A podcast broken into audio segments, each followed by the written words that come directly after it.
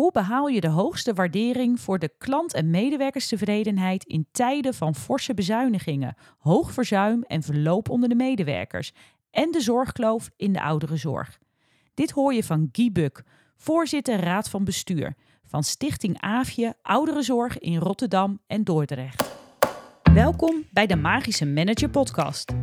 Mijn naam is Maaike de Gans, boardroom mentor in de zorgsector en host van deze podcast. Deze podcast is voor medewerkers in de ouderenzorg, waar ik geloof dat je de gezondheidszorg met magie geneest. De ouderenzorg staat onder spanning. Het verzuim en verloop onder medewerkers is hoog. Bewoners en mantelzorgers zijn vaak ontevreden. Dat kan beter. Magische Managers is daarom mijn antwoord op dit vraagstuk. Want alleen zo creëren we samen een gezonde ouderenzorg. Welkom uh, bij de Magische Manager uh, podcast. Uh, met daarbij genees de gezondheidszorg met magie. voor mij zit de bestuurder van Aafje Kiebuk. Welkom bij de, ja, onze eerste, of mijn eerste interview voor deze podcast. Dus Dankjewel, uh, welkom. Dankjewel, ja. Maaike. Gaat goed komen. Ja, zeker. zeker weten. Dus uh, uh, wil je eerst even voorstellen? Wie ben je? ja, neem ons even mee. Ja, is goed. Ik ben dus wat je al zei, Guy Buk. Ik ben nu een jaar of negen volgens mij voorzitter van de Raad van Bestuur van Stichting Aafje. ouderenzorg in Rotterdam en Dordrecht. Met 6.500 medewerkers. En met een medewerkerstevredenheid van boven de 8. Even, even ja, vermelden. ik zag het, ja. En de klanttevredenheid ook boven de 8. Dus daar ja. zijn we heel trots op. Ja. En ik zelf uh, heb hiervoor ook nog in de ouderenzorg gewerkt in uh, Brabant. En daarvoor allerlei andere dingen gedaan buiten de ouderenzorg. En uh, ben van oorsprong een Limburger. Ja. En, maar goed, na mijn 18e gezwolven de hele het land. Ja. Oké, okay. hey, maar waar is de passie voor de ouderenzorg uh, begonnen? Ja, ja, ja. Dus, um, nou, weet je wat ik het mooie vind van ouderenzorg? Is dat het, uh, iedereen heeft ermee te maken.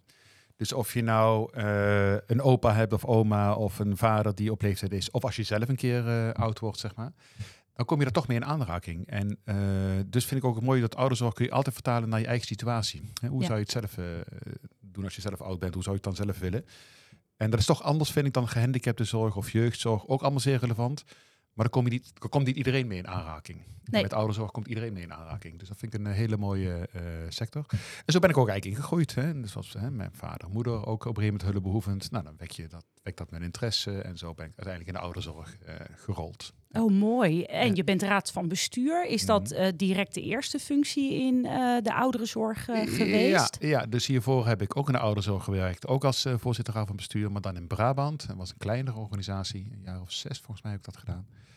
En toen uh, hier naar het, uh, het Rotterdamse. Ja. Ja. ja. en het verschil, hè, dan ben ik benieuwd. Ik werk nu op dit moment momenteel in Noord-Holland. Oh, en ja. ik heb altijd mijn roots ligt in het Rotterdamse. Uh, als je dan kijkt met Brabant en nu Rotterdam, zijn daar voor jou verschillen in op te merken? Ja, hele goede vraag. Ja, het is, eenzelfde, het is dezelfde sector, hè, de ouderzorg. Precies. En het is tegelijkertijd een wereld van verschil. Ja. Dus... Um, uh, voorbeelden te noemen. In, uh, in, in Brabant hadden we heel veel vrijwilligers en heel veel mantelzorgers. Hoort dan blijkbaar toch bij het Brabantse community gebeuren. Dat is in Rotterdam naar verhouding echt veel en veel minder. Zowel veel minder mantelzorgers als veel minder vrijwilligers. Naar verhouding, hè? Uh, ja, ja. En, maar ook in dingen als in de ouderzorg in Brabant, waar ik toen werkte, had ik nooit als bestuurder iets met een politie of zo op mijn bureau. wat naar boven, nooit.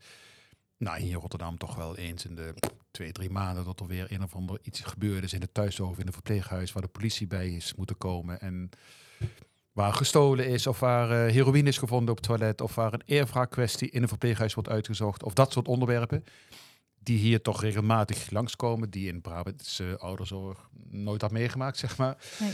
En ook in de... Ook in de, dus dat is het tweede verschil. Hè? Dus eerst het aantal vervelers en mantelzorgers is relatief minder.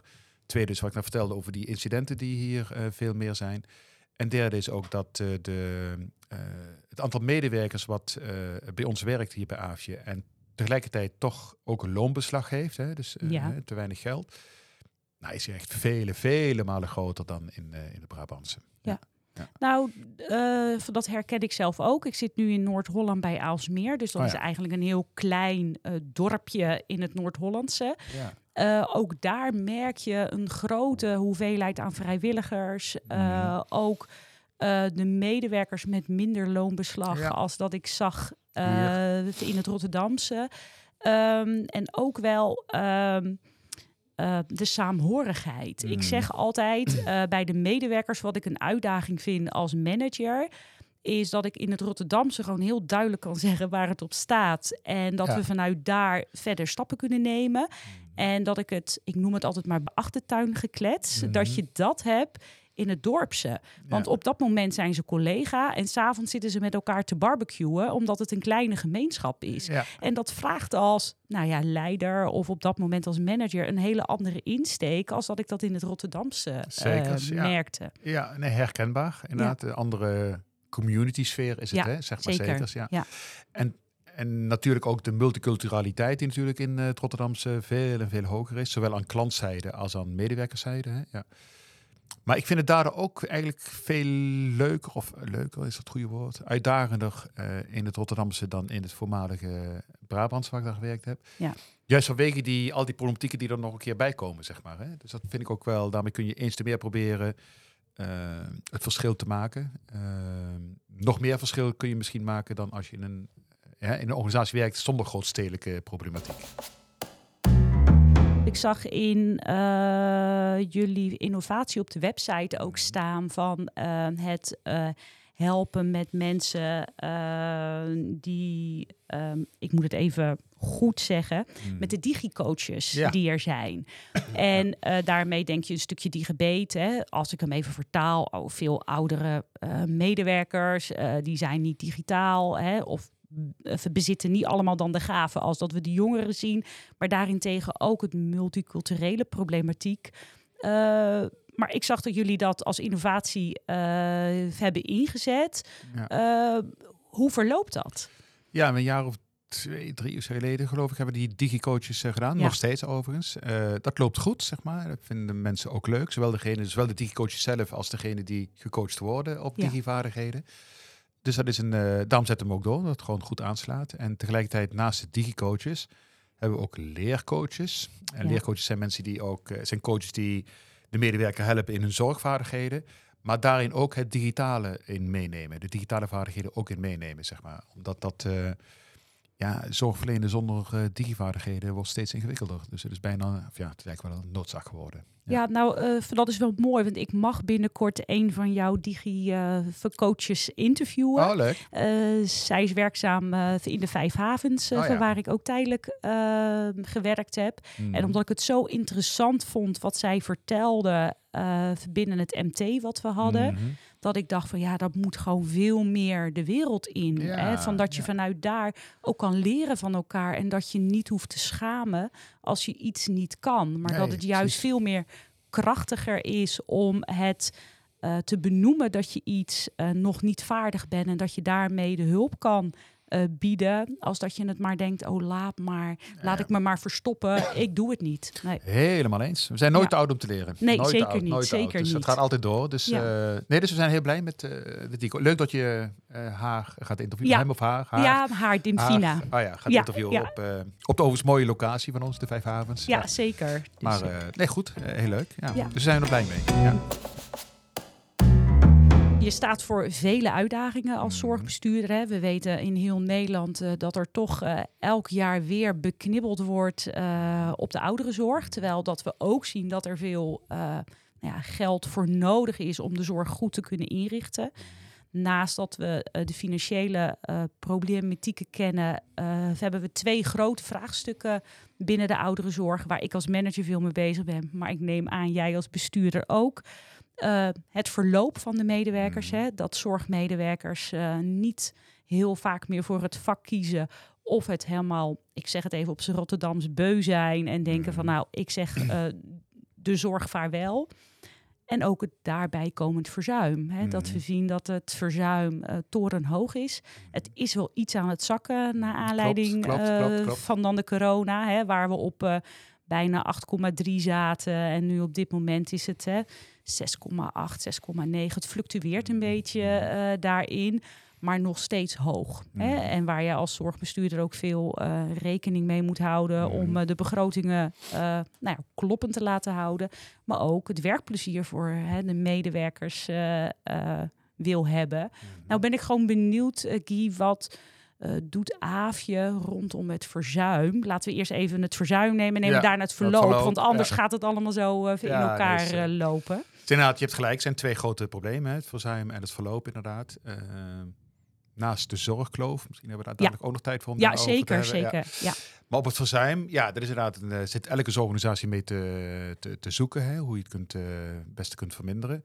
We hebben als AFje eigenlijk drie dingen daar in hoofdlijnen. Uh, waarin we proberen het verzuim beheersbaar te maken. Um, dus heb je het over het, het, positieve van verzuim is vitaliteit. Hè, als je het even omdraait. Dus, ik praat altijd liever over vitaliteit dan over verzuim. Maar, ja. Hè, ja. En vitaliteit hebben we eigenlijk drie dingen. We hebben uh, fysiek fit uh, willen zijn, willen zijn. Het mentaal fit willen zijn. En ook het financieel fit willen zijn. En als ik die drie even mag langslopen. Ja, zeker. Ja. Dan uh, ben je het financieel fit. Uh, dat speelt mee wat ik net vertelde. Dat we ook veel medewerkers hebben met loonbeslag. En uh, links of rechtsom werkt het ook zo. Mensen zijn dan toch eerder, uh, eerder ziek. Mensen met loon hebben ook tegen andere problemen lopen, namelijk zijn toch wat kwetsbaarder. Dus we hebben op dat financieel fit zijn, hebben we een programma lopen samen met de gemeente en met pensioenfonds. Ehm, waarbij we op een snelle manier toe kunnen glijden naar de, de budgetcoach of de hulpverlener die kan helpen in die schuldenproblematiek, zeg maar. Dus op het financieel fit hebben we een apart programma sinds, ik weet niet, een jaar of twee of zo zou het zijn. Op het uh, mentaal fit zijn, hè, mentaal fit ook een reden vaak om voor zieken en voor ziekte. Hè, dat ja, je, zeker. Uh, ja. Um, nou, natuurlijk hebben we de klassieke arbodienst of de klassieke, hè, de, de, de normale arbodienst.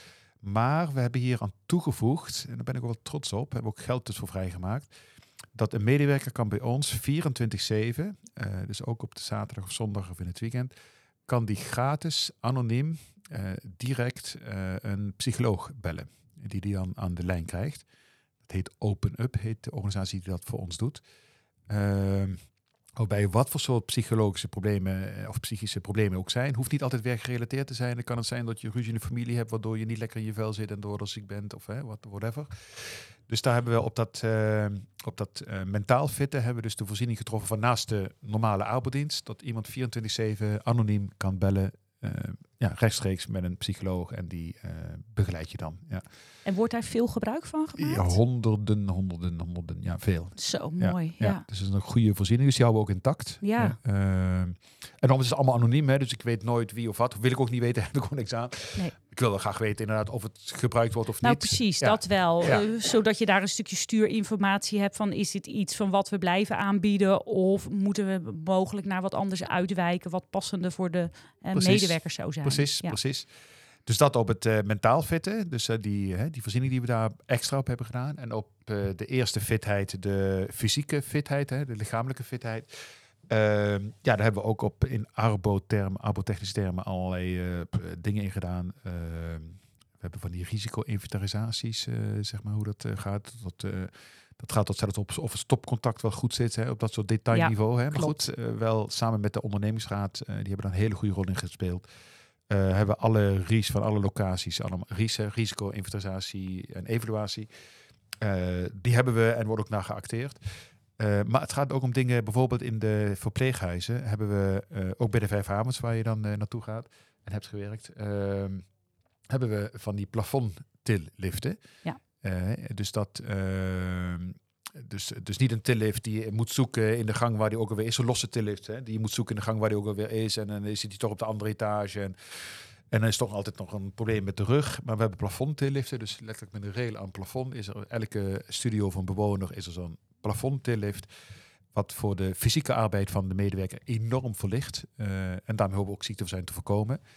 Uh, en even toch even een beeld schetsen. Zo'n één zo'n tillift kost ons 20.000 euro. Hè? Dus dat zijn flinke investeringen. Ja. En die doen we om die reden. Om daarmee Ja. verzuim proberen te voorkomen. Want dat helpt de medewerker. Ja. Dus uh, ja, zonder nu helemaal volledig te willen zijn, maar dus het ziekteverzuim, de vitaliteit, proberen we op die drie lijnen van financieel fit, uh, mentaal fit en uh, fysiek fit, proberen we die te verminderen. en natuurlijk daarnaast de normale of klassieke arbeidsdienst met het proces wat daarbij hoort. Ja, ja. en als je nu kijkt... Dat is wel een goed verhaal, vind ik. Nou, ik wou net zeggen. nou ja, weet je, het is gewoon heel mooi om te zien. En juist ook met dit interview en deze podcast ook te realiseren van wat hebben we eigenlijk allemaal gedaan ja, precies. in al die jaren. Het lijkt zo normaal voor jou nu, terwijl dat dit ook lerend kan zijn voor andere zorgorganisaties die denken van hé, hey, van oké, okay, hey, ik hoor hier wat uh, rondom die tilliften of het financieel fit open up of een uh, soortgelijke organisatie. Dat het dus helpt dat medewerkers er gebruik van maken en daardoor het verzuim naar beneden gaat. Ja, Want uh, en moet ook wel realistisch zijn als ik nog uh, mezelf. want het is wel zo bij ons is het verzuim ook nog steeds wel te hoog. Hè? Ja, dus, ik ben benieuwd van welk cijfer is het op dit moment? wij wijken 0,2% zijn wij hoger dan het landelijk gemiddelde in de ouderenzorg. Oké. En dat komt ook omdat organisaties in de grote steden altijd iets hoger zijn dan het landelijk gemiddelde. Ja. ja.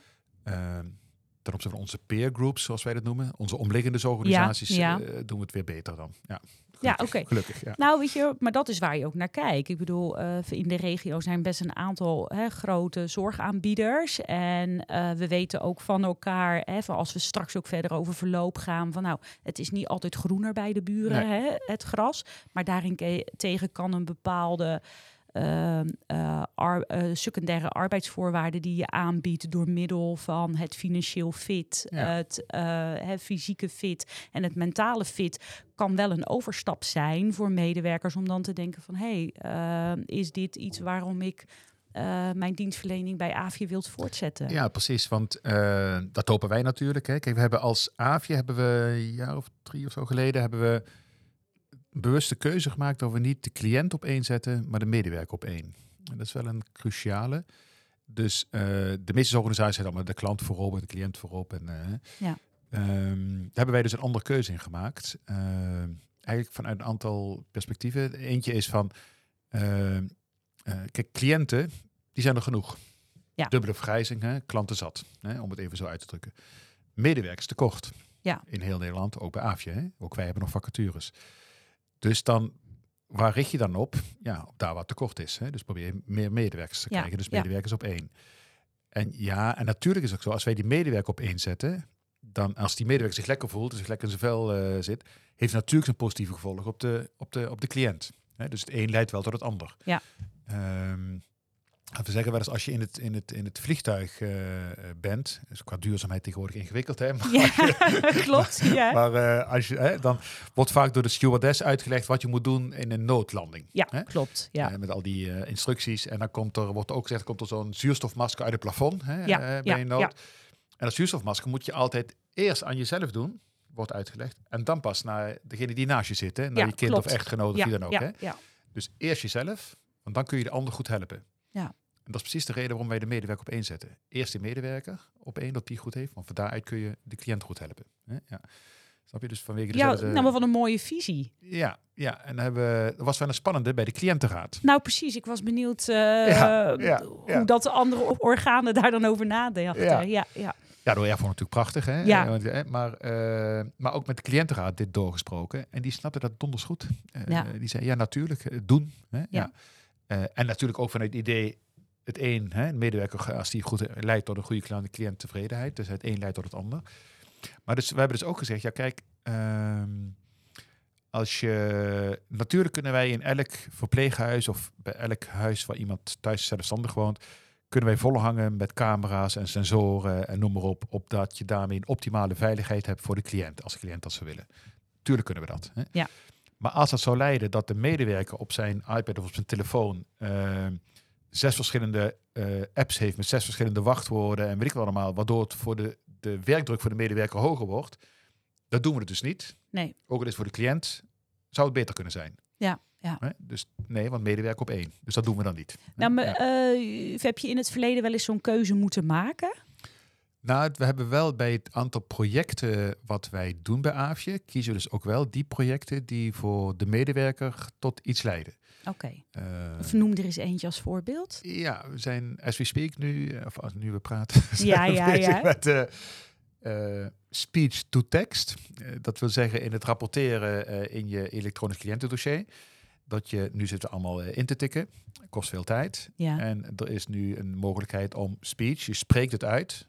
En de computer leidt daartoe dat op het goede vakje in het ECD, in het elektronisch cliëntendossier komt te staan. Dus van speech, hè, van spraak Ja, ja, tot, eh, tot tekst.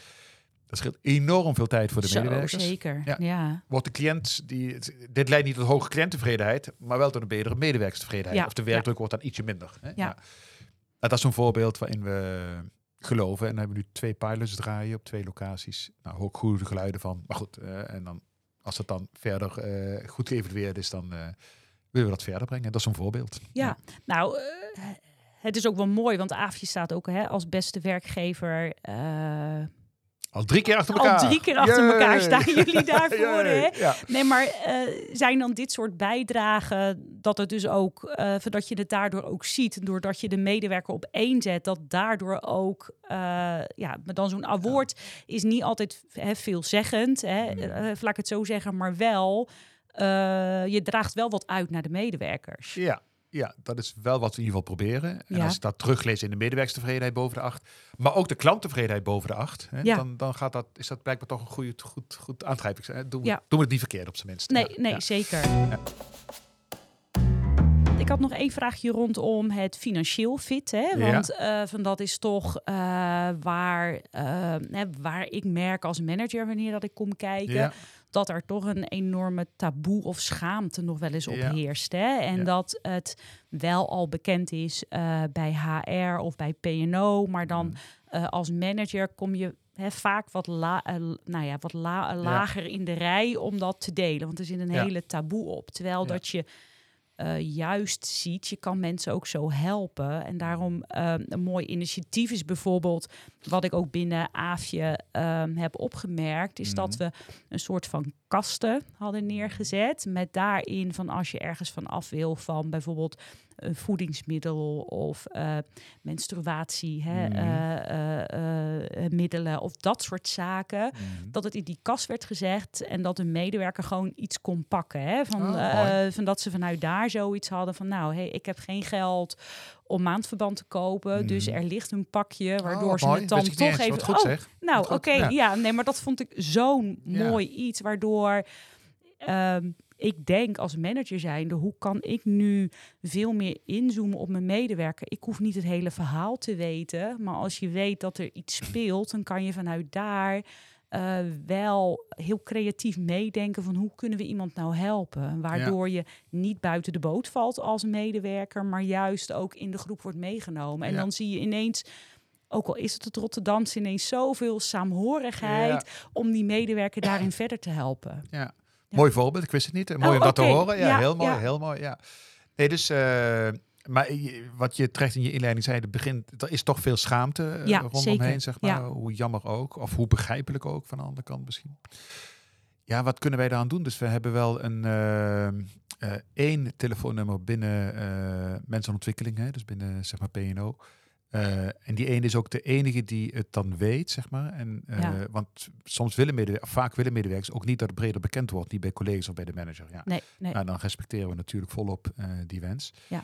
Maar die ene medewerker van PNO, die kan wel echt, echt, echt, echt iemand verder helpen. Hoor. Ja, Dus, nou, maar dat is zo mooi. En dat is ook, nou, maar dat is het vertrouwen wat ik altijd probeer te winnen bij medewerkers. Niet om het te vertellen, maar wel als er iets is, ehm, eh, eh, voorkom in de zin van niet om alles neer te leggen, Nee. maar wel om vanuit daar te kijken van hoe kan je je werk zo mooi inrichten. Hè? En ja. hoe kan je dan die medewerker bereiken? Of hoe kan je gewoon iets door daar ook heel open over te spreken? Ja. En zeker verzuim is natuurlijk hè, de eerste melding kom bij de teammanager hè, terecht, eh, waarvan eh, ook daar hè, vele scholingen vaak op wordt, eh, of dat er vele Mhm. scholingen worden georganiseerd. Merk je, want jullie hebben daar volgens mij twee jaar geleden ook veel tijd en energie in ja. gestoken. Heeft dat ook zijn vruchten afgeworpen? Ja, dat is moeilijk te meten, zeg Ja. maar. Hè? Dus ehm, wat ik wel leuk vond ook nog bij dat financieel fit is dat de ondernemingsraad op een gegeven moment de volgende idee wat we hebben overgenomen. Namelijk, je hebt zo'n, eh, hoe heet dat ook weer, meerkeuzeregeling eh in de arbeidsvoorwaarden. Ja, kun je, ja. salaris inwisselen tegen een fiets of zo, Klopt, dat soort ja, dingen. ja. En toen zei de OR, goh, kunnen we er niet beter in het kader van financieel fit ook dat je dat eh, niet alleen een fiets en zo, maar dat je ook een koelkast. eh, hè, Ja, eh, klopt. Een wasmachine en dat soort wasmachine, zaken ja, dat staan er allemaal op. Ja, Ja, precies. klopt. Witgoed, ja. Ja, dat is inderdaad. Ja, dat helpt wel. Want eh, ja, eh, sommige medewerkers hebben dan eh, de koelkast kapot en geen geld om een koelkast te kopen. Klopt. Nou, dat ja. kan dus met deze. Dus het was een goede, goed idee van ja, de OR. ja, hebben we overgenomen. Mooi. Ja, Ja. ja. Ja, Klein ding, maar misschien wel met grote betekenis voor iemand die in die situatie zit. Ja. Althans, voor onze klein ding. Hè? Maar, Nou, maar dat zijn juist zaken waar we ook heel dankbaar voor waren, ook binnen de OR, dat dat ook kon, waardoor je ook hoorde van dat er iets kapot was en dat ze dan echt gewoon letterlijk met hun handen in hun haar zaten en daardoor gewoon niet konden werken. Ja. Ben je dan ziek of ben je Ja. even op dat moment even niet in staat om te komen omdat je niet meer weet hoe het is. En 9 van de 10 keer werken ze niet één baan, maar twee, soms drie klopt, banen klopt, klopt, om het klopt. allemaal Zeker bij elkaar te rooien. Ja. klopt. Ja. Dat is allemaal schijnende verhalen hè? van iemand die bij ons werkt, maar bij Leger des Heils moet slapen. Precies. Ja, Ja, dus, eh, ja, ja. Dus ja, wat we daarin kunnen doen, proberen we te doen. Hè? Want Ja. vind ik ook mooi dat je daar probeert dan wel een, een, een, het verschil, wat ik in het begin zei, het verschil proberen te maken daarin. Ja, hè? ja, Ehm, kan natuurlijk nooit, ik ga niet over individuele situaties, zeg maar, maar met Nee, dat hoor, soort plesmatige aanpak eh, proberen we daarin te helpen. Ja. Ja, ja. Ja. Nou, wat ik ook altijd een mooie vind, maar daar zou je eens misschien eens over na kunnen denken, Mhm. is van hè, vanuit eh, de medewerker niet de vraag dan te stellen van, oh, wanneer kom je weer werken? Maar wat levert je nou deze ziekmelding op? Mhm. En dan is stil aan de andere kant. Van als Mhm. ik die vraag stel, is van ja, maar het levert me toch niks op. Ik ben ziek. Ik zeg, ja, maar wat levert het je nu op? En als we dan even doorpraten, ik zeg, je bent nu thuis. Ben je alleen thuis? Ja, ik ben alleen thuis. Waar zijn je kinderen? Ja, die zijn naar school. Wat ervaar je nu? Ja, een stukje rust. Rust, ja. Ik zeg, dus die rust heb je soms ook gewoon nodig, Nodig, om ja. even bij te komen. ja. En dan kom je heel, nou ja, gemakkelijk zou ik bijna zeggen, met de vraag: is het dan verzuim? Of heb je gewoon even een extra dagje rust nodig? Ja. En dan is het zo mooi dat je dan met die medewerker gewoon inzoomt. En dat het dus niet altijd het verzuim is. Terwijl dat als leidinggevende, nou dat weet je als geen ander, Mhm. mag ik helemaal niet vragen wat dat je hebt. En dat wil ik ook eigenlijk niet weten. Nee. Maar je wil wel hen kunnen helpen. En je wil ook je bewonerszorg goed kunnen organiseren. En je Mhm. wil ook dat je collega niet weer alleen staat of met een Ja. inleen, hè, dame of heer, eh, moet staan. Nou, heel mooi voorbeeld wat je noemt. Hè? Die vraag te stellen zoals je hem nu eh, stelde. En eh, we hebben ook alle leidinggevenden vijf dagen notabene een eh ziekteverzuimtraining Ja. gedaan. Juist Ja. om dit soort vragen die jij nu eh, zegt, zeg Ja. maar, eh, proberen te laten stellen door onszelf. Snap je? Ja, dus, een training. ja. zeker. Ja. En dat was ook, overigens, even, ook dat. wij, doen, wij leggen zelden iets van bovenop op. Hè, van je moet een cursus volgen of zo. Ja. Want dat werkt toch niet als iemand eh, niet wil. Maar in dit geval hebben we dat toch gemeend over die verzuimtraining. Dus we hebben echt alle, iedereen, alle mensen, ook de RVB zelf, hè, hebben die vijfdaagse training gedaan. Hè, van hoog tot laag, om het even zo uit te drukken. Ehm, eh, om precies die goede vragen te kunnen stellen, zoals jij nu een goed voorbeeld geeft. Ja, ja, ja, Ja. zeker. Dus eh, nou, wel mooi dat je zegt dat er maar 0,2 procent boven het landelijk gemiddelde. Dus dat betekent ook dat daardoor ook, nou ja, anderen, hè, want naast dat het verzuim vervelend is voor de medewerker, is het ook vervelend voor de organisatie. Want het kost gewoon heel erg veel. En, Maar- en het kost de bestaande medewerker. Die moet dan eh, Precies. ja, Ook gewoon uitzendkrachten. Of, eh, Ja, ja, ja. Het maakt gewoon met elkaar zo'n, ik noem het altijd maar een domino-effect. Er valt er eentje weg en uiteindelijk valt er een hele boel stenen om. Met Ja. daarin ook van, ja, maar hoe pak je die weer gewoon op? Ja. En eh, voor als je nu dan eh, kijkt met dus dan eh, nou ja, de financiële kosten die je daarin dan Mhm. niet eh, nou, heel breed hoeft te dragen. Eh, welke innovaties doen jullie nu? Hè? Gewoon ook een grotere Mhm. innovatie waarvan je denkt, nou, dat hebben we nu kunnen doen, omdat het verzuim ook wat lager is geworden. Ik denk dat we, eh, we hebben iets, eh, zijn we nog mee bezig, maar zijn we een jaar geleden mee gestart in de thuiszorg. Dat heet het potentieel pakken, heet dat. En dat is eigenlijk dat we per thuiszorgmedewerker is besproken, eh goh, hoe la- hoeveel uren werk jij en wat zou je graag willen? Zou je Ja. graag meer willen werken of juist minder willen werken of andere dagen of eh, nou, hoe je het allemaal wilt hebben. Ehm, om daarmee de werk-privé-balans van de betreffende medewerker meer een balans te krijgen die bij zijn balans tussen werk en privé eh, past. Dat heeft enorm groot effect gehad, Ja. positief effect gehad. Eh, niet alleen omdat die gesprekken gewoon gevoerd waren, gewoon hè, goed gesprek werd gevoerd hè, tussen Ja. medewerker en leidinggevende. Maar ook het gevolg daar, dat was overigens allemaal begeleid. Dat is iemand dan meer begeleid door een stichting, eh, een of andere landelijke stichting. Die ook een, eh, een tool hadden van ja, als ik dan meer zou willen werken. wat betekent dat dan voor mijn huurtoeslagen, voor mijn zorgtoeslagen, voor mijn. Hè, dus Ja, wat blijft ja. uiteindelijk onder de streep hangen, Ook- zeg maar. ja, Ehm, dus met zo, zo'n rekentool erbij. En ook als ik minder wil werken, wat betekent dat dan financieel? Eh, maar dus de, het feit dat we gesprekken hebben gevoerd en met zo'n rekentool erbij en er zat een bepaalde methode achter, heeft dat geleid dat we in de thuiszorg hier in Rotterdam hebben uiteindelijk zeven formatieplaatsen, dus niet zeven medewerkers, maar zeven formatieplaatsen, extra eh, aan uren van bestaande medewerkers. Ja, ja. eh, dat potentieel weten te pakken, om het te zeggen, het potentieel pakken. Maar geheel in wens met wat die medewerker wilde. Ja, dus nooit natuurlijk tegen medewerker in. Als hij niet lang wil werken, dan niet natuurlijk. nee, precies. Dus, maar er zat dus toch heel veel ruimte nog in, eh, in wat het bestaande contract was en wat het potentieel daarin was. Zeg maar. Oké.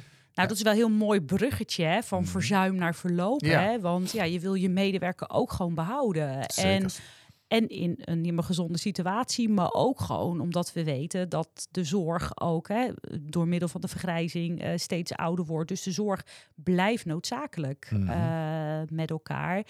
Eh, voor als je dan ziet het verloop, want Mm. hoe groot is het verloop binnen Aafje?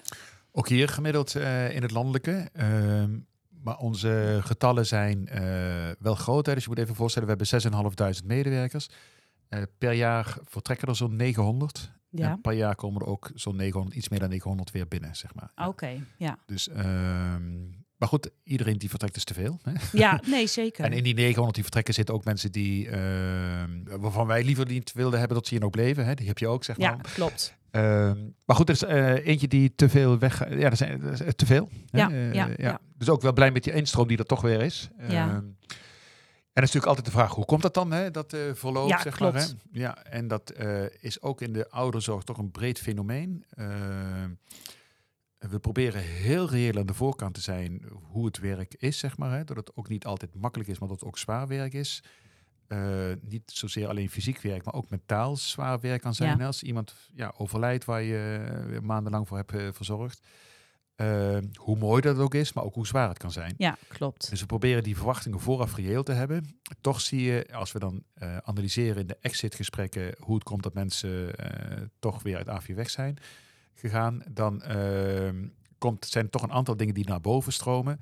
Die naar boven komen drijven in de oorzaken. Dat is dat men toch vindt dat we te weinig aandacht aan hen hebben gegeven. Ja, Balen we natuurlijk enorm van. Ja? Shit, ja. shit, dat willen we niet en toch gebeurt het. Hè? Het tweede is ehm, de werk-privé-balans toch niet helemaal goed. Hè? Dus toch die, ja, eh, dat het te veel van je privé vergt. Daarom dat potentieel pakken project Ja, wat ik net ja, eh, noemde. En, ehm, eh, ja, en de derde is dan de befaamde de werkdruk. Hè? Ja, de werkdruk. Ja, wat is de werkdruk? Hè? Ja. ja dat is altijd maar zo'n relatief Ja, begrip, maar Ja, toch, het wordt wordt wel wel, genoemd, genoemd. dus wel ja, een reden, Klopt. Ja. En die werkdruk hangt ook samen met de administratieve lasten hè, die eh, ervaren worden. En daar hebben we, als ik zelfs AFje, flinke stappen ingenomen om die administratieve lasten omlaag te brengen voor de medewerker ook. Ehm, dus bijvoorbeeld zo'n, ik weet niet, of- nee, zo'n zorgovereenkomst die getekend moet worden, dat, doen we, Klopt. dat doen we niet meer. Nee, Eh, nee, nee. eh, want dan moet je weer tekenen en weer uitprinten, weer downloaden, weer een dossier opladen. Ja, dan ben je weer vijf minuten bezig. Een privacyformulier doen we niet meer. Enfin, er zijn een heleboel dingen die we niet meer doen, zeg maar, om de administratieve lasten omlaag te brengen. Klopt, ja, ja. Ehm, maar goed, dan nog, eh, het is nog steeds te hoog. Dus, ehm, en dat is wel zo dat dan het merendeel van de mensen die AVI verlaten, ehm, gaan dan eh, niet verlaten de zorg. Ja, klopt. dus niet naar een andere eh, zorgaanbieder. Nee. Ehm, dus dat is des te jammer, want dan verliezen we ze voor de zorg in Rotterdam, zeg maar. Nou, precies. Want dat is wel ook mijn grootste zorg. Hè? Dat mensen dus eh, echt de zorg, zorg verlaten. Dus Mhm. ook niet bijvoorbeeld nog naar het ziekenhuis gaan. Of Ja. dat ze de gehandicaptenzorg ingaan. Maar gewoon echt de zorg helemaal uit. Ja. En eh, wat ook eh, in de landelijke onderzoeken, want ik ben daar heel erg geïnteresseerd naar. Daar zie je ook bijvoorbeeld, ehm, ik noem het jou niet noemen, is de relatie die zij hebben ten opzichte van hun leidinggevende Zeker. dat er toch een stukje een, een machtsverhouding, wil ik het Mm. maar noemen, Mm. eh, in heel veel eh medewerkers eh, tevredenheid onderzoeken, zie je ook dat dat cijfer van Mm. de leidinggevende vaak een ondergeschikt cijfer is. En daar bedoel ik mee waar de een een 8,9 haalt, een leidinggevende, en een andere haalt een 4,5. Dat maakt dan toch gemiddeld die 6,8. Nou, dat is een landelijk gemiddeld, dus hoeven we niks mee. Terwijl dat hè, ik me dan bedenk Mhm. van oké, maar als we het hebben over je medewerker is goud waard en je Mhm. bewoner is goud waard en we hebben ze allebei nodig, hoe zorgen we dan dat dan hè, dat we dan toch die medewerker houden en hoe Mhm. kunnen we wat met die machtsverhouding Ja. daarin doen? Ja. Maar vaak is dat een ondergeschikte ten aanzien van werkdruk, eh, Mhm. wat jij noemt, eh, het Mhm. eh, stukje de fysieke belasting, de ouder wordende medewerker. Hè? Mhm. We hebben vele eh, oudere medewerkers in de ouderenzorg, hè? want de jongere generatie is nou nagenoeg eh om en nabij 28 procent Mhm. ten opzichte van de middelbare leeftijd en de ouderen, want die is bijna 52 procent. eh. en dan denk je, ja, maar dat is een hele grote groep. En Ja. dan als daar de werkdruk al hoger is, nou, een stukje digitaal niet altijd vaardig, eh, de administratie las niet gewend. Dus je gaat uiteindelijk naar beneden. Hoe ga je daar dan ook als hè, leidinggevende daar dan ook mee om? Want je weet dat het allemaal gedaan moet worden. Ja, ja. Dus ik ben gewoon eh, eh, benieuwd, maar jullie nou ja, slagen daar dus in om toch hè, die medewerkerstevredenheid ook hoog te hebben. Zit daarin ook dat eh, ten opzichte van het management, hè, dus nou ja, de eerst verantwoordelijk manager en de manager daar hè, boven. Nou, dat zijn de meeste hè, makkelijke aanspreekpunten Mhm. voor de medewerkers en ook hun veiligheid. Eh, is daar vanuit AFje iets waarvan jullie zeggen, nou dat wil ik zo graag aan andere organisaties meegeven, waardoor je eh, ook daarin de tevredenheid van de medewerkers hoger kan maken. Ja, ja. Eh, het ei van Columbus heb ik ook niet. Nee, dat hebben we Maar, nooit. eh, Maar, nee, maar ja, je maar- kan wel met elkaar ervaringen delen. Ja. Zekers. En je hebt gelijk, hè, dat eh inderdaad natuurlijk zeer relevant hoe de verhouding is met je leidinggevende hè, in het verloop.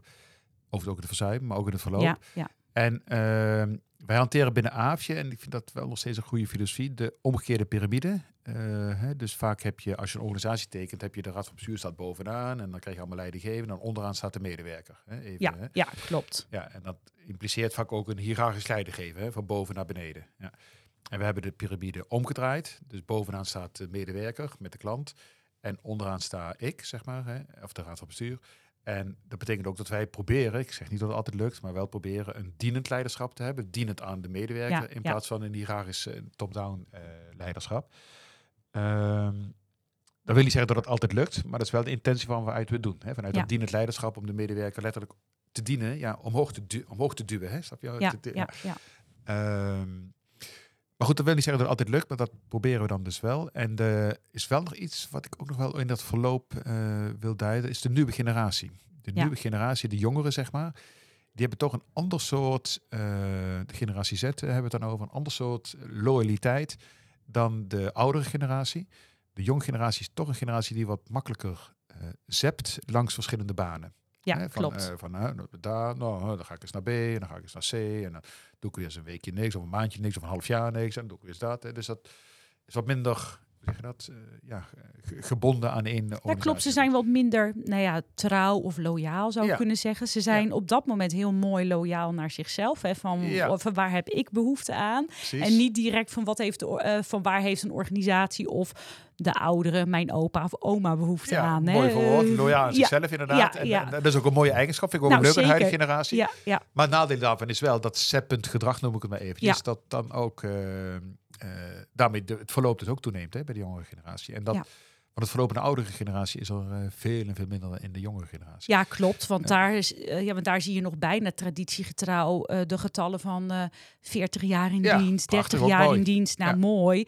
En dat ze bijna aan het aftellen zijn van, oh, ik zit nu 44 jaar in dienst in de ja. ouderenzorg. Ik hoef nog maar een jaar Ja, en dan mag ik al mijn prepensioen of mijn Ik hoorde laatst over de jongere generatie, vond ik wel mooi om te horen. Hadden zo'n zo'n externe sprekertje uitgenodigd over de jongere generaties en de generatie Z en de babyboom. En die had het erover dat, ik noem wat ik nu zeppend gedrag noem, hè, dat Ja, minder ja. loyaal aan één club, maar wel loyaal aan zichzelf. Dat dat ook leidt, ook zelfs in religies zo was. Ik zeg, in religies hoezo dan? Nou ja, zei hij, dan zie je de trend toch dat de jongere is dan een jaar eh boeddhist. En dan weer jaar niks. En dan weer jaar christen. En dan weer jaar... Weet je zo, ook Ja, zeppend. klopt. hè? Ja, ja. Ja, toch ook wel een interessante... Nou ja, nou dat vind ik ook wel mooi. Want daar, ik bedoel, ik zit dan, eh, eh, ik ben Ertussenin. 45. Je ik zit er tussenin. ja. Ehm, ja, maar toch merk ik, ik bedoel, mijn zoon is 14, Ja. dus die gaat naar die generatie toe. Als ik zie hoe, hoe in snelheid hij bepaalde zaken doet, dat ik denk, jongen, neem even de rust. Ja. Het kan. Maar ik leer daar heel veel van. Door Ja. ook dan te denken, ja, maar wat wil ik nu? Ja. Waar ik nog heel erg hink hè, richting eh, mijn vader en moeder en oma. Je bent loyaal en je moet jarenlang bij je werkgever zitten. Nou, zo zat ik 23 jaar Ja, ja, ja, ja. bij de buurorganisatie, even om zo te zeggen, eh vind het Rotterdamse. En nu ben ik daarvan ontvlogen, hè, laat ik het zo zeggen. Ja. Waarvan ik denk van, hé, hey, maar wat gebeurt er nu? En daar ontstaat ook weer hè, nieuwe ideeën, nieuwe, Mhm. nieuwe manier van kijken, eh, de Mhm. andere wereld inzien. Maar de ouderenzorg blijft nog steeds in mijn hart. Ja, ja, Alleen ja. het wel kijken van hoe kan je het vormgeven. Dus dat is wel mooi dat mijn zoon me dat ook wel Ja, mooi. Ja. dan kan leren. En ik merk als ik dat dan bijvoorbeeld heb eh, met eh, de medewerkers die boven de 60 zijn, eh, echt, echt de zorgmedewerkers, Mhm. dat die denken, nou, poeh, het hoeft allemaal niet Nee, zozeer ja. hoor. Het hoeft Ja. allemaal niet. Laten we het nou maar allemaal normaal houden. Heel leuk die innovatie-ideeën die we allemaal met elkaar bedenken. Ja. Maar laat mij maar gewoon pen, papier. Ja, ja, ja, snap ik. Ja, ja, ja, en het ja, komt wel goed. Dus je ziet inderdaad wat je zegt, een groot generatieverschil. ja, ja. Maar het betekent toch dat wij ook moeten acteren hoe we er omgaan met die jongere generatie. Nou, precies. Want daar ligt wel de uitdaging. Hè, van hoe ga je dat dan ook doen? En hoe ga je hè, bijvoorbeeld met de religie, wat je nu net ook noemt, Mm. hoe open-minded is dan ook op dat moment eh, de leidinggevende? En wat jij zegt, jullie zijn al vanaf de piramide hè, van die naar Mhm. beneden gaat. Terwijl dat vele zorg, oudere zorgorganisaties nog op het, het traditionele is Ja. gevestigd. Niks verkeerds aan, hè, even om zo te zeggen. Maar het is wel, hoe vast zit je? Want ook hè, ehm, vele eh, leidinggevenden... Ik ben nog vaak een jong broekje in mijn vak. Terwijl dat ik dan ja, ja, ja, 45 ben. en is van ja... Ja, maar je ziet het allemaal nog niet zo, want je bent nog hè, van de jongere generatie. Terwijl ja. dat ik denk, nou, ik ben toch ook al hè, naar de middelbare leeftijd aan het groeien. Ja. Maar dat maakt wel dat de andere groep het ook lastig vindt. Van hoe krijg ik die club nu in mee? En hoe kan ik nou bijvoorbeeld mijn macht, hoef je niet als macht uit te Zeker oefenen. niet. Je kan Nee, het ook nee, juist van, wat kan ik nou van ze leren? Want als ik die stagiaires ziet, en die komen dan van 16 of 17 jaar, die komen dan binnen. En die zien dan wat. En dan is het van, heb je al over die slimme inkoos gehoord? Heb je al over de slimme Ja. matrassen gehoord? Ja. Want ik zat al zeppend, even om zo te zeggen, te kijken wat het allemaal kan. En dat zou ik wel willen doen. En Ja. dan is die oudere, ja, doe normaal. Een matras is ook wel goed. En ik weet van dat we binnen, A- of dat jullie binnen AFje daarmee bezig zijn. Klopt. Maar het brengt wel die nieuwe, nieuwe denkwijze mee. Klopt, dus dat heeft ook grote voordelen, hè, die Ja, jonge generatie, absoluut. Dus, eh, en ook zeker op dat digitale en die vernieuwingsdrift, zeg Ja, maar. Dus eh, binnenhalen. Ja, nee, zeker, zeker. Je noemde net ook al mooi van, ik hoop dat we nog even wat ruimte hebben ook over de zorgkloof. Hè? Want eh, je merkt dat eh, zonder zorgmedewerkers kunnen we geen ouderenzorg vormgeven. Nee. Hè? Maar we weten ook dat het steeds krimpt en dat de ouder wordende mens steeds ouder wordt, waardoor de zorg ook groter Ja. wordt. Dus dan kom je ineens in zo'n trechter terecht van, oké, eh, de bewoner die in het verpleeghuis woont is 95. Mhm. Nou, dan is veelal de mantelzorger rond de 75. Hè, want dat was Ja. echt nog wel de groep die vrij hè, jong kinderen kreeg. Die groep, hun kinderen zijn 55, zitten volop in het werk nog. Ja. Nou, en ga zo maar door. Waardoor je ook merkt dat ja, mantelzorg is de toekomst. Hè? Eh, Mhm. wat kan iemand nou nog betekenen voor zijn of haar eh, vader, moeder, opa, oma, Mhm. tante? Maar het is ook een hele worsteling van Ja. hoe zorg je nou dat je en van je drukke baan eh, eh, vrij, eh, nou ja, vrijheid kan creëren Mhm. om ook dat stukje zorg te kunnen bieden. Ja. Ja. Nee, dus je hebt gelijk. In die zorgkloof is... we proberen die zorgkloof te verkleinen door onder andere inzet van mantelzorgers en vrijwilligers. En ook door digitale technologische dingen. Maar Ja. inderdaad die mantelzorgers. Wat je wel ziet is dat een mantelzorger brengt zijn moeder naar ons toe, zeg maar even naar een verpleeghuis. En de mantelzorger zegt van, ik ben overspannen, of ik ben overbelast. Eh, hier heb je mijn moeder, ik zeg het even heel plat. Veel succes. Ja, Hè? Eh, Het gebeurt. Ik ja. bedoel, het is niet plat, het is helaas de werkelijkheid. Ja. En wat wij gewend waren te doen als Aafje was dan van, oh ja, nee, eh, ga vooral rusten en wij eh, gaan goed voor je moeder zorgen en wij nemen het allemaal over en eh, bla bla bla. Hè? Ja. Maar, nu, maar wat we nu aan kenteren zijn, is dat we zeggen, oké, we snappen dat u overbelast bent, mantelzorger, maar wij zijn ook overbelast, wij als Aafje. Ook wij hebben te weinig medewerkers, dus wij zijn ook overbelast. Dus we zijn allebei overbelast. En hoe gaan we dat dan samen doen? Ja. Dat is toch net een wat andere houding dan, dan wat ik eerst vertelde. Ja. En natuurlijk is prima dat de mantelzorger dan eerst, eh, weet ik wat, eh, vier weken of vijf weken even zijn rust eh, pakt, zeg maar. Maar daarna wel weer aan tafel. Ja. Ehm, en dan wel dat gesprek voeren van wat kan de mantelzorger wel betekenen. Ja. Ja. Dus de vrijblijvendheid van hier heb je moeder veel succes, die doen we niet meer. Hè? Nee. Ja. Nou ja, nee, maar dat is heel duidelijk. Dus Ja. daarin is de verwachting Precies. naar de mantelzorger ook duidelijk. Van oké, je mag even de rust hebben. Eh, voor onze intentie is, we doen het samen. Hè, want Precies. wij zijn overbelast als aafje zijnde, maar u ook. Maar hoe komen we samen tot goede zorg voor uw vader of uw moeder? Precies. Dus daarmee is een verwachting, maar ook een intentie, wat je zegt, is dan ook helder. En als je Ja. je daarop nou, hè, focus, merk je ook dat dat gaat groeien. Ja, klopt. En wat nou het moeilijke is, Ja. eh, is eh, dat de, de medewerker, die vindt het ook, onze eigen medewerkers, die vinden het ook nog vaak lastig om dingen inderdaad los te laten, Ja. over te laten aan de mantelzorger of de familie of de buren of wie dan ook, hè, dus aan het informele netwerk. Want ja, ik als medewerker heb het toch eh, gestudeerd, dus mijn opleiding, en dan eh, doet ineens een mantelzorger dat allemaal. Ja, Hè? ja. Dus er zit ook nog een. een eh, en dan gaat, die, gaat de medewerker ons dus toch maar weer overnemen. Althans, die, die neiging is er. Ja, hè? ja. nee, dat klopt. En, en, en daar zit nog een punt. Dus de weerstand zit deels bij mantelzorgers, maar ook bij onszelf. Ja. Hè? ja. En wat we met elkaar moeten proberen eh, recht te krijgen, is dat het de medewerker zijn werkdruk verlaagt als hij inderdaad durft iets over te laten of los te laten richting de vrijwilliger of de mantelzorger. Ja. Of, eh, ja. Nou, als ik je daar een tip in zou mogen Ja, geven, tuurlijk. wat mij eh, helpt in de gesprekken naar mijn medewerkers toe, hè, want Mhm. die kom ik dagelijks tegen van ja, hebben ze weer de koelkast niet schoongemaakt of het Precies, afwasje ja. gedaan of iets dergelijks, is dat we het hebben over de verwachtingen. Dus dat je de Mhm. verwachting heel, nou ja, heel laag uitspreekt. Mhm. Ik zeg maar wat ik heel belangrijk vind voor jezelf.